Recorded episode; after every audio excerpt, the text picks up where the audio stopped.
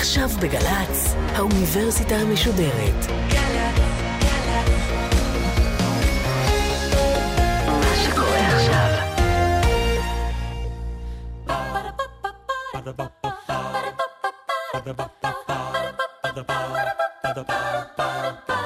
האוניברסיטה המשודרת מציגה מבוא ל עם קובי מידן, והסמסטר טקסטים מכוננים של הישראליות. והפעם שיחה עם הפרופסור אבנר הולצמן מאוניברסיטת תל אביב על החיים כמשל, מאת פנחס שדה. עורכת ראשית, מאיה גאייר.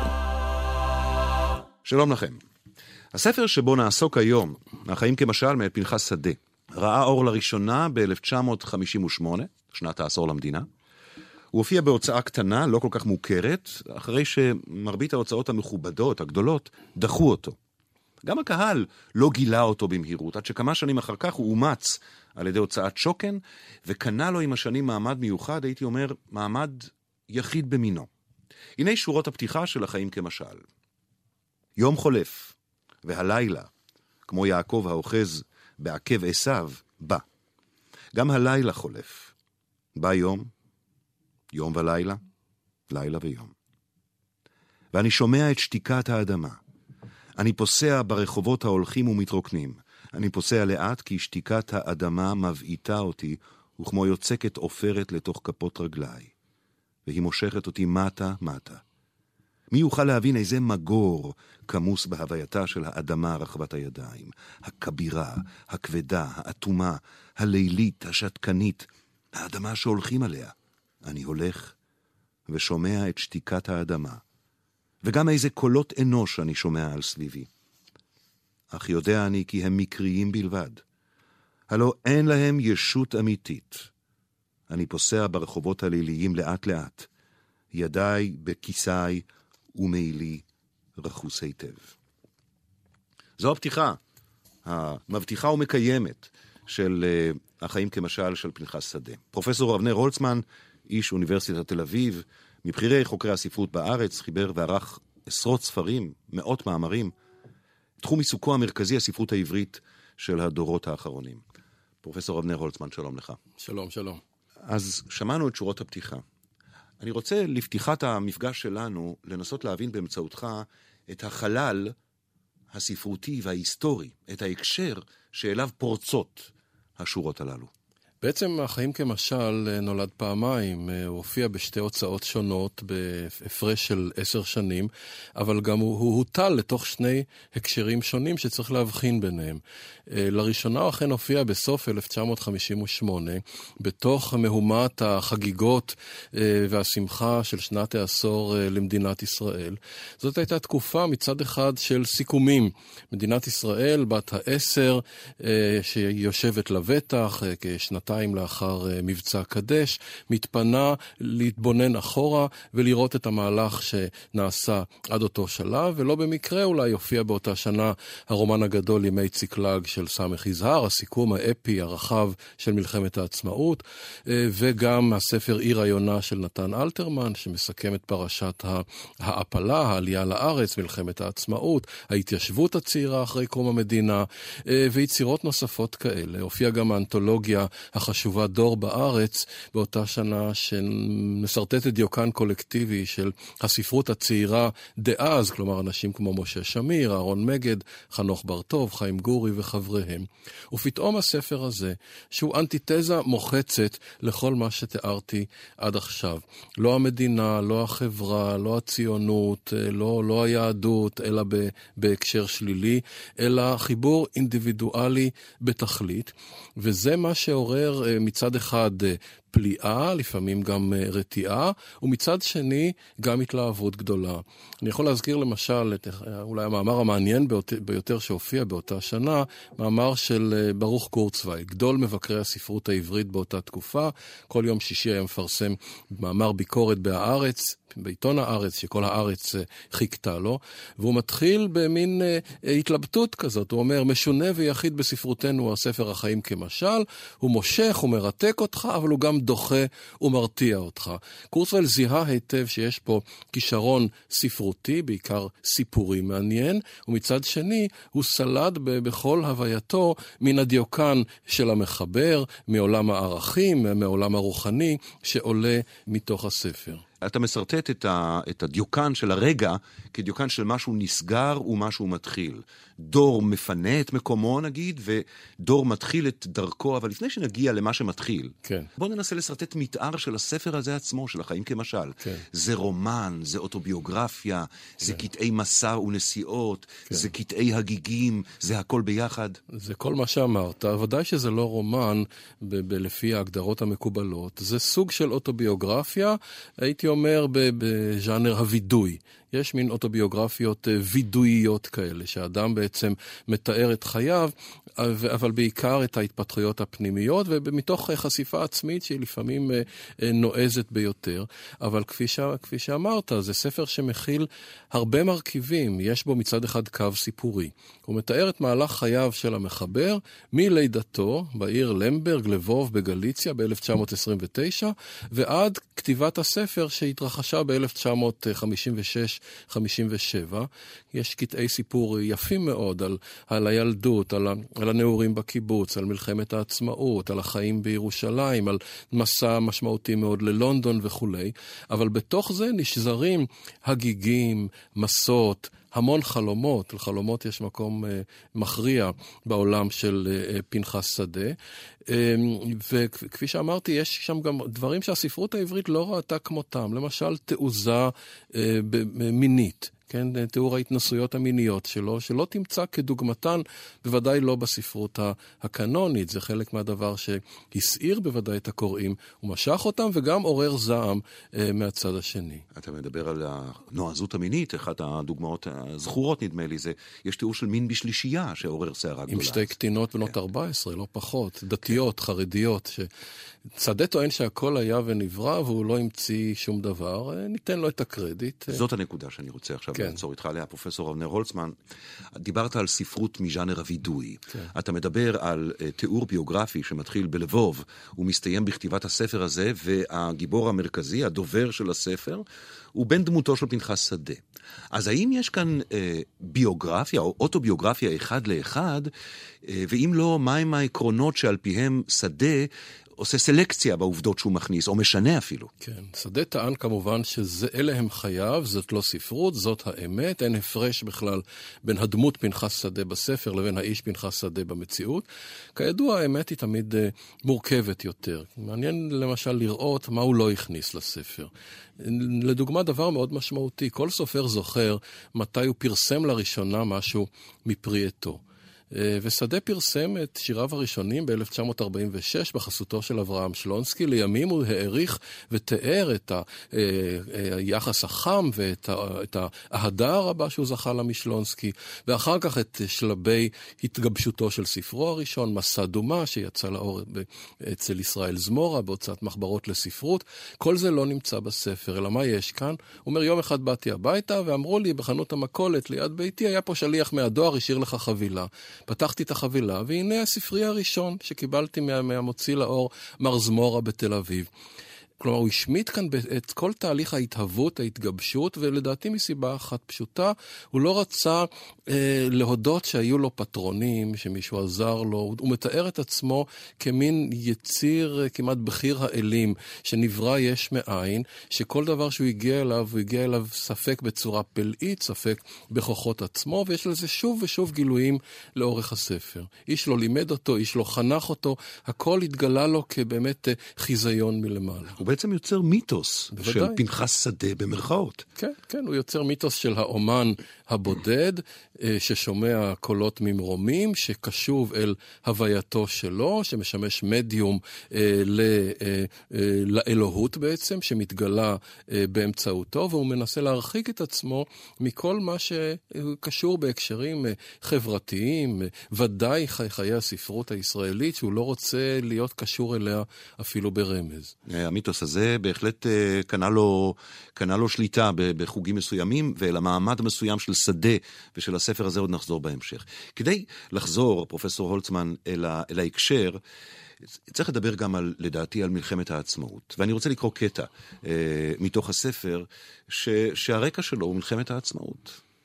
אה, נדמה לי שהוא נמצא בירושלים כאן, נכון? כן, כן, הוא מתגייס במנזר נוטרדם, mm-hmm. שם לשכת הגיוס. סרנו אל החנות.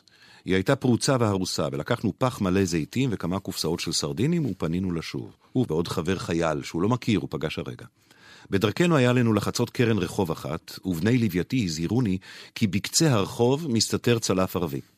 הנחנו לזקן, עוד אחד שאיתם, לעבור תחילה, בטרם ישגיח בנו הצלף. הזקן דילג שני דילוגים זריזים ועבר בשלום. הוא עמד על המדרכה ממול, מתנשם ומחייך ורמז לנו להצטרף אליו. חברי האלמוני ואני החלטנו לעשות את הדרך יחדיו. גחנו קדימה וקפצנו. הדבר הבא הזכור לי הוא עיסה אפורה לבנבנה, שאינה כעין דייסת גריסים על נעליי השחורות. אחרי כן ראיתי את הנער, זה שהיה איתו, כשהוא מוטל על הכביש, ראשו מרוסק ומוחו שפוך. חלק מן המוח נשפך על נעליי. ואז הוא uh, נושא את גביית הנער אל הכנסייה, והוא אומר, הניחוני בבדידותי. קמתי והתהלכתי לאורך האולם. שברי הזכוכית חרקו מתחת לעקביי. נכנסתי לתוך חדר קטן, אפלולי. רק חלון אחד צר וגבוה היה בו, ומבעד לזגוגית הירקרקה חדרה קרן שמש בודדת, חיוורת. ואז, כי קרן השמש הישירה ליפול על פניה, ראיתי בפינה את פסל הבתולה. וכשראיתיה, הבינותי לפתע את כל מה שראיתי, וחשבתי לפני כן. כן, זה ממש קטע שממצה בתוכו, הייתי אומר, את כל ה-DNA של הספר. מצד אחד אתה רואה את יכולת התיאור המצוינת, קשה למצוא בספרות מלחמת השחרור אה, של הדור הזה, תיאורים כל כך פלסטיים, מוחשיים, מעוררי אמון, עד כדי תיאור המוח הנשפך, או הרגלי, רגלי הגבייה המיטלטלות, כי הם נושאים אותו על מין דלת שנעשתה לאלונקה מאולתרת. מצד שני, באיזושהי נקודה, הוא ממריא מן המציאות, אה, ובמקרה או שלא במקרה הם נמצאים במנזר. ויש שם חדר אוכל במנזר. לפני זה הוא מתאר קטע של כמה בחורים יושבים ליד שולחן ארוך בחדר האוכל של המנזר, ובחור אחד מנצח על, ה, על המלאכה, וזה ודאי רמיזה לסעודה האחרונה של ישו. הייתי אומר כמעט קצת בהומור, הוא, את הפרק הזה הוא מתחיל במילים, ב-1948 פרצה המלחמה בין היהודים לבין הערבים. משפט מאוד מנוכר, אבל, והוא כאילו אומר לעצמו, מה לי וליהודים, מה לי ולערבים? אני בורח אל הנוצרים, כי הנצרות זה מה שהילך עליו קסם. זה מהלך שחוזר על עצמו שוב ושוב לאורך הספר. הוא מבוסס באיזה בוץ של המציאות, לא נוח לו בו, ואז הוא מוצא איזה פתח כניסה אל השגב, אל היופי. כי בהמשך הקטע, אחרי מה שקראת, הוא מתאר את עמידתו מול פסל הבתולה. איך הוא אומר? הרהרתי בשחרורה המאושר של הרוח מתוך הקיום החומרי, ובו במקום אה, הוא כותב שיר שמתחיל במילים, כפות רגלייך לבנות כשושנים של מוות.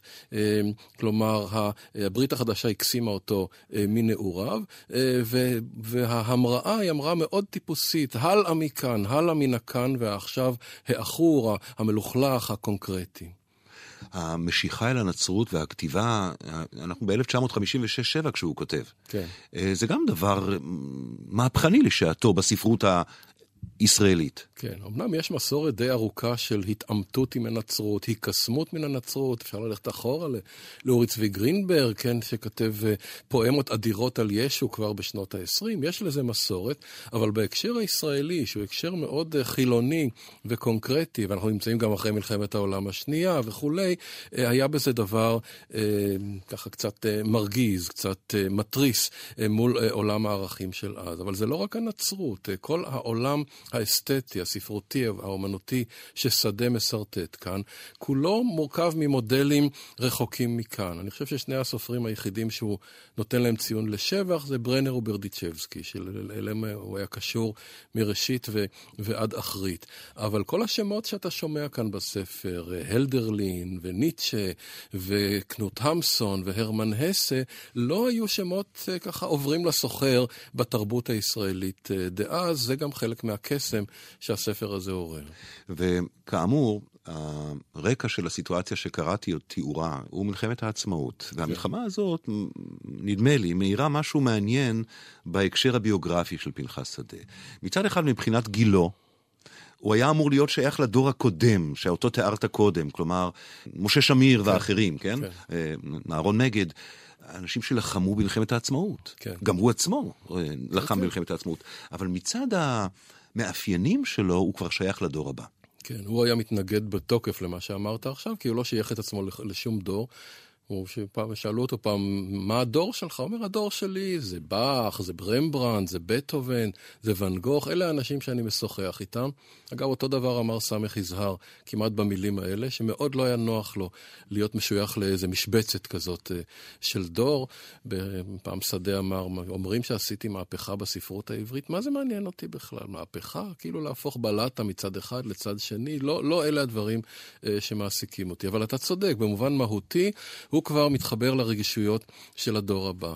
לא במקרה הסופרים שהושפעו ממנו וגם הודו בכך, זה אנשים כמו עמליה כהנא כרמון, כמו יצחק אורפז, אפילו א' ב' יהושע שכתב הספד מאוד נרגש ומאוד מעניין עם מותו אה, של שדה, אנשים שכבר חרגו מן הריאליזם הקונקרטי החברתי אל יסודות של הפשטה וגם אל תרבויות אחרות. אז אלו מאפיינים של הדור החדש, כן. שהדור שיגיע לפריחתו בשנות ה-60 כן. בספרות הישראלית, אלו מאפיינים אנחנו יכולים למצוא בחיים כמשל, ככה באופן מובהק. למשל, התעתוע הזה בין מציאות לבין פנטזיה. הרי פרקים שלמים בספר הזה הם פרקי חלום, שמתנהלים על פי חוקיות של חלום.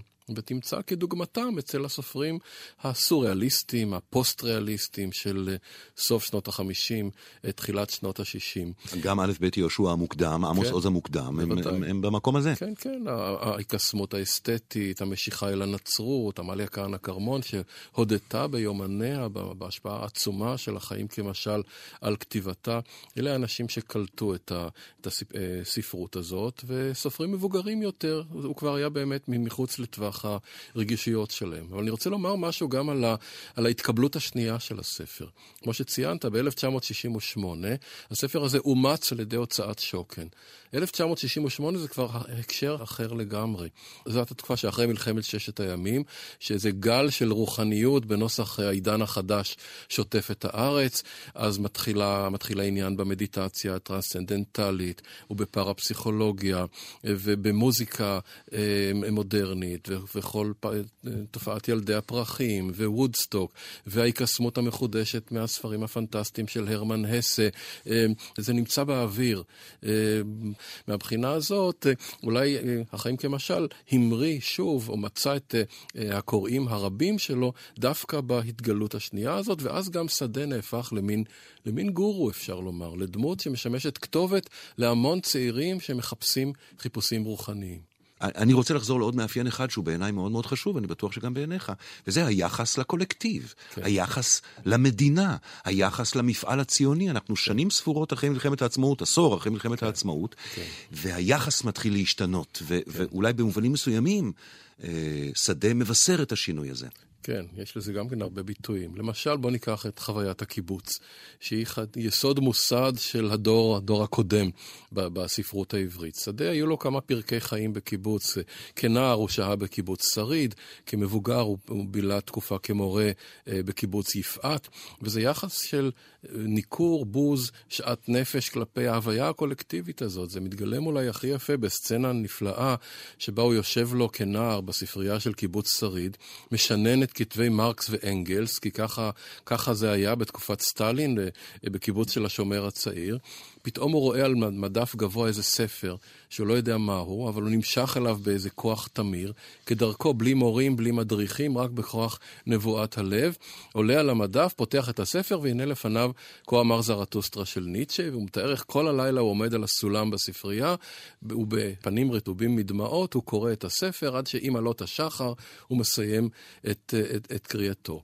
ומה זה כה אמר זרטוסטרה? זה בעצם שיר הלל ליחיד הנבחר, האדם האל. העליון, שמביא את הבשורה אל בני האדם, בדיוק ההפך לתרבות הקיבוצית. או שניקח אה, סצנה אחרת לקראת סוף הספר, אה, בפרק שנקרא הגירושין. הוא מתאר איך הוא מתגרש מאשתו הראשונה, יוצאים מן הרבנות אה, במרכז ירושלים, ואז הוא עובר ליד משכן הכנסת אה, הישן, בית פרומין. רואה שם שני חברי כנסת מתבדחים וצוהלים. אחר כך הוא ממשיך הלאה, והוא פוגש איזה חבר ישן מבית הספר התיכון, והוא ככה מנהל איתו מין שיחה כזאת של, של חברים מהתיכון, וכל זה מעורר בו מיאוס, קוצר רוח, שאט נפש, הוא רק רוצה להמשיך ללכת וללכת, ואז הוא מגיע למגרש ריק, ורואה שם שלט, פה ייבנה בית כנסת בשם שער השמיים. זה המקום שאותו הוא חיפש. שער השמיים, הוא ממשיך ללכת, רואה את, שומע את שתיקת האדמה ונמצא ב, באלמנט שלו. ומהי באמת אותה שתיקת אדמה שחוזרת גם בקטע הפתיחה שקראתי בהתחלה, כן. ולאורך כל הספר כן. חוזרת שוב ושוב ושוב שתיקת האדמה, והאם היא קשורה ואיך למשיכה אל המוות? זה, אני חושב שזה קשור בעיקר לצד הדתי שבספר. הרי מהי הכותרת של הספר? אה, בזמנו היו שואלים את שדה, מה זה החיים כמשל? הוא אומר פשוט מאוד, החיים הם, שלנו הם משל, ואלוהים הוא הנמשל. אני חושב שיותר ממושג האדמה, המושג החשוב כאן זה אלוהים. זה ספר ששוב, בניגוד לרוח זמנו, הוא טבול בהרגשה דתית. אבל איזה מין דתיות זאת? זאת לא היהדות. יש כאן שני עמודים מאוד חריפים בספר, שגם עוררו עליו זעם רב נגד היהדות, שהוא רואה בה בכלל אה, דת לא רוחנית ולא, לא, אה, ולא נשגבת. זה גם לא, זה גם לא דתיות נוצרית, הוא לא מקבל על עצמו את האמונה הנוצרית. זה מין אה, דתיות, תיאולוגיה פרטית, שמבחינתו יש אלוהים. אלוהים הוא שותק, אלוהים מסתתר, אבל הוא קיים. והמאמין רק רוצה להתקרב אליו בכל דרך שהוא יכול, והוא יודע שלעולם לא יוכל. לא, אולי לא במקרה, קצת לפני מותו, שדה פרסם אנתולוגיה של תפילות, והוא קרא לה בשם ענני. לא עננו, כן, כי תפילה היא בדרך כלל תפילה בציבור, בגוף ראשון רבים, אבל הוא מאמץ כאן את הדגם של ספר תהילים, המאמין הבודד העומד מול אלוהיו ואומר לו ענני. שתיקת האדמה זה חלק מן המסתורין הזה. זה אכן אה, אה, פיתול מעניין בעלילה, לקראת סוף חייו, ההתקרבות שלו המחודשת ליהדות, בעיקר אחרי שהוא חלה, אבל לא רק, עוד לפני מחלתו שבה הוא מת. כן. אה, אני רוצה לדבר רגע על המעמד שלו בשני מובנים, על המעמד של פנחס שדה. מבחינת ההשפעה שלו על הספרות העברית, מצד אחד, ומצד שני, רמזת על זה קודם, מעמד ה... המעמד האישי שלו כמעין מיתוס או כמעין כן. גורו. בואו נתחיל בספרות העברית. האם העובדה שיש לו מעמד יוצא, יוצא דופן, כמו שאמרנו כבר קודם, גורמת לזה גם שהוא נשאר קצת בצד, מחוץ לדרך המלך של הרומן העברי, של הסיפור העברי, של הספרות העברית? כן, בתיאורים היסטוריים של תולדות הספרות הישראלית, הסיפורת הישראלית, לא תמצא אותו. כן, המקור הסמכותי ביותר, סדרת הכרכים של גרשון שקד, על הסיפורת העברית, הוא פותר אותו בכמה משפטי זלזול, קורא לזה רומן התבגרות למתבגרים אה, וכולי. ההשפעה שלו הייתה סמויה מן העין. הזכרתי כמה אנשים שהושפעו ממנו. שקד עצמו טוען למשל ששדה השפיע עמוקות על יורם קניוק. אי אפשר להבין את האקספרסיוניזם של קניוק, את האינדיבידואליות שלו. שגם הוא מין דמות חריגה בתוך דור תש"ח, אה, בלי החיים כמשל. הזכרתי את עמליה כהנא כרמון, את יצחק אור פז, הייתי אומר, אחד-אחד ובאין רואה אנשים מושפעים ממנו.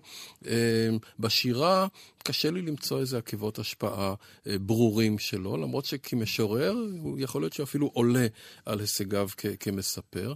הוא יותר מין תופעה תרבותית. וגם עמיתיך באקדמיה לא ירבו כן. לעסוק בו, לא, לא ירבו אה, לחקור אותו, לפרסם כן. עליו, ומצד שני, כפי שאמרת לי לפני שהתחלנו להקליט את השיחה הזאת, הוא הספר היחיד בן תקופתו שעדיין נמכר. נכון. תרחיב קצת גם על המעמד, ה... דיברת כן. על מעמד הגורו כן. של, של פנחס שדה, שגם הוביל לכמה וכמה שערוריות. כן, טוב, קודם כל באמת מבחינת הכתיבה עליו יש תופעה מעניינת. יש אני חושב רק ספר אקדמי אחד עליו שכתב צבי לוז מאוניברסיטת בר אילן, שמתמקד בשירתו, אבל יותר מעניין את זה, הייתי אומר, הספרות החיצונית סביב שדה. שוב מונח נוצרי קצת, אה, משום שיש כמה ספרי ראיונות איתו, שפרסם יוסף מונדי, פרסם יותם ראובני, פרסם אהוד בן עזר, מין ממואר כזה, זה, זה אוסף של זיכרונות על שדה.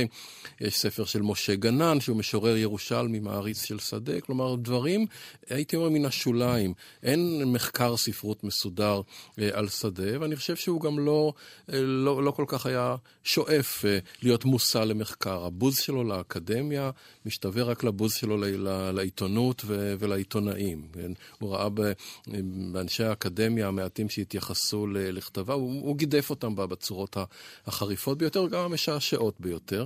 מצד אחר, אה, ככל שהוא התקיים בשולי חיי הספרות, אה, אה, היה סביבו כל הזמן רחש, כן? עד היום, הנה ראיתי לפני שנתיים, עשו עליו סרט בסדרת המקוללים של, של חגי לוי, הוא דמות נוכחת, אולי קצת כמו יונה וולך, אה, אה, שחייה שזורים אה, ביצירתה. עובדה מעניינת למשל, שא' ב' יהושע סיפר שהוא מעולם לא פגש אותו פנים אל פנים, וזה מאוד, מאוד הטמיע אותי, במקום כל כך קטן כמו שלנו, שכולם מתחככים בכולם, 40 שנה הם פעלו בתוך אותו מרחב ספרותי, ומעולם לא לא נפגשו. שדה הרחיק את עצמו מן ההקשרים אה, האלה, אבל באמת אה, הוא נעשה כתובת לגברים, נערים, נשים, נערות, והיו סקנדלים, כמו, אה, כמו שאתה יודע. היו נשים שהיו קשורות איתו ואחר כך התאבדו, והוא ספק קשר את עצמו, ספק לא, לא קשר את עצמו להתאבדויות האלה. הייתה שערורייה של חבצלת חבשוש, ששדה עודד אותה לפרסם את מכתבי האהבה אה, אליו, וזה עורר סקנדל גדול בתחילת אה, שנות ה-70. אה, גם מותו במידה מסוימת היה אירוע מתוקשר, משום שהוא חשף את מחלתו, את מחלת הסרטן שלו. בריאיון עם, עם ירון לונדון בטלוויזיה כשנה לפני מותו, ואז uh, התחיל, התחיל עיסוק מאוד אינטנסיבי ביצירתו uh, וכולי. זוכר שיר שהוא פרסם אז, שמצמרר אותי עד היום כי אני נזכר בו, אני לא כן. יכול לצטט אותו מהזיכרון, בטח כפי שאתה יכול. כן. בבקשה. זה השיר בעצם האחרון שהוא כתב. הכותרת של השיר זה עם קבלת תוצאות בדיקת הריאה ב-CT. בכל השיר זה שתי, שתי שורות. אני שוכב על המיטה, מכווץ כמו חיה קטנה, אינני יכול עוד לכתוב שירים. בהקשר הזה גם צריך לציין שלפני כשנתיים או שלוש, משהו כזה, פורסמו היומנים שלו על ידי אילת נגב ויהודה קורן, שזה מסמך אה, מרתק לכל מי שרוצה להכיר את שדה וגם שובר את הלב, משום שחלקו הגדול של היומן ממוקד בתקופת מחלתו. בחמישה עשר החודשים האחרונים של חייו, שבהם אה, בעצם הרפואה לא יכלה להציע לו שום דבר, אז הוא הלך ל, ל, ל, לרבנים ולמכשפים ולכל מיני רועי נסתרות שמשכו אותו בכל מיני הבטחות שווא, עד יומיים לפני מותו. אה, היומן הזה אה, מגיע, הוא ממש מתעד את הגביעה שלו שלב אחרי שלב, והוא לא השלים עם מותו, הוא, הוא, הוא חזר והתחנן ואמר, הוריי, אבותיי הקדושים, אה, אה, ישמרו עליי ויבטיחו את המשך חיי. הוא גם אמר באחד הראיונות, אני מוכן עשרת אלפים שנה לגרד את הקרקע הקשה בציפורניי, נכון. רק כדי להמשיך לחיות, ויש בזה משהו שובר לב, כמו שאתה אומר, כן. ואולי אפילו גם אירוני, אה, כשאנחנו מדברים על החיים כמשל ועל הנהייה אחרי המוות, הרומנטיזציה של המוות, אבל כשאתה מתייצב מולו, כשהוא מתייצב מולו... כן, הוא... פה, הוא עצמו אמר את זה בצורה קצת של אירוניה עצמית. יש לו שיר ידוע של... על הנערה הקרויה מוות, הוא אומר, אני מוכן ללכת איתך אל המוות. ושאלו אותו במחלתו, איך אתה מסביר את השיר הזה? האם לא, זה, זה לא מקל עליך את ההליכה אל המוות? אז הוא אומר, יש הבדל בין שיר שאתה כותב לפני קבלת תוצאת בדיקת הרנטגן לבין שיר שאתה כותב לאחר מכן. אני רוצה לסיים אה, עם עוד שורות אה, מתוך הספר הזה, שבהם הוא מדבר על הספר עצמו. כן.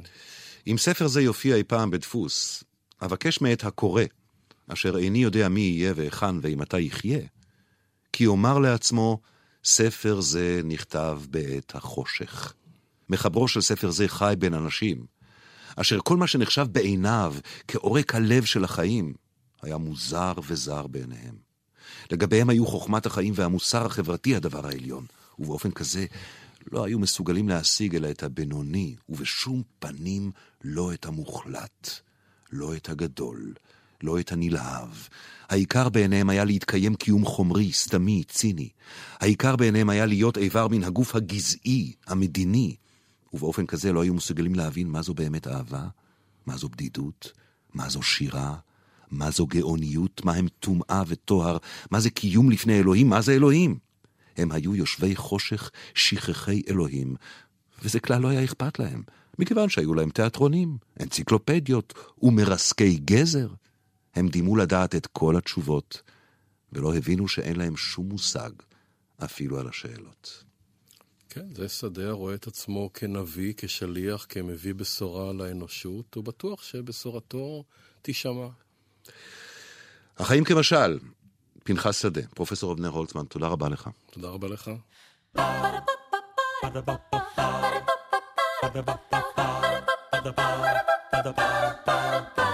האוניברסיטה המשודרת, מבוא ל...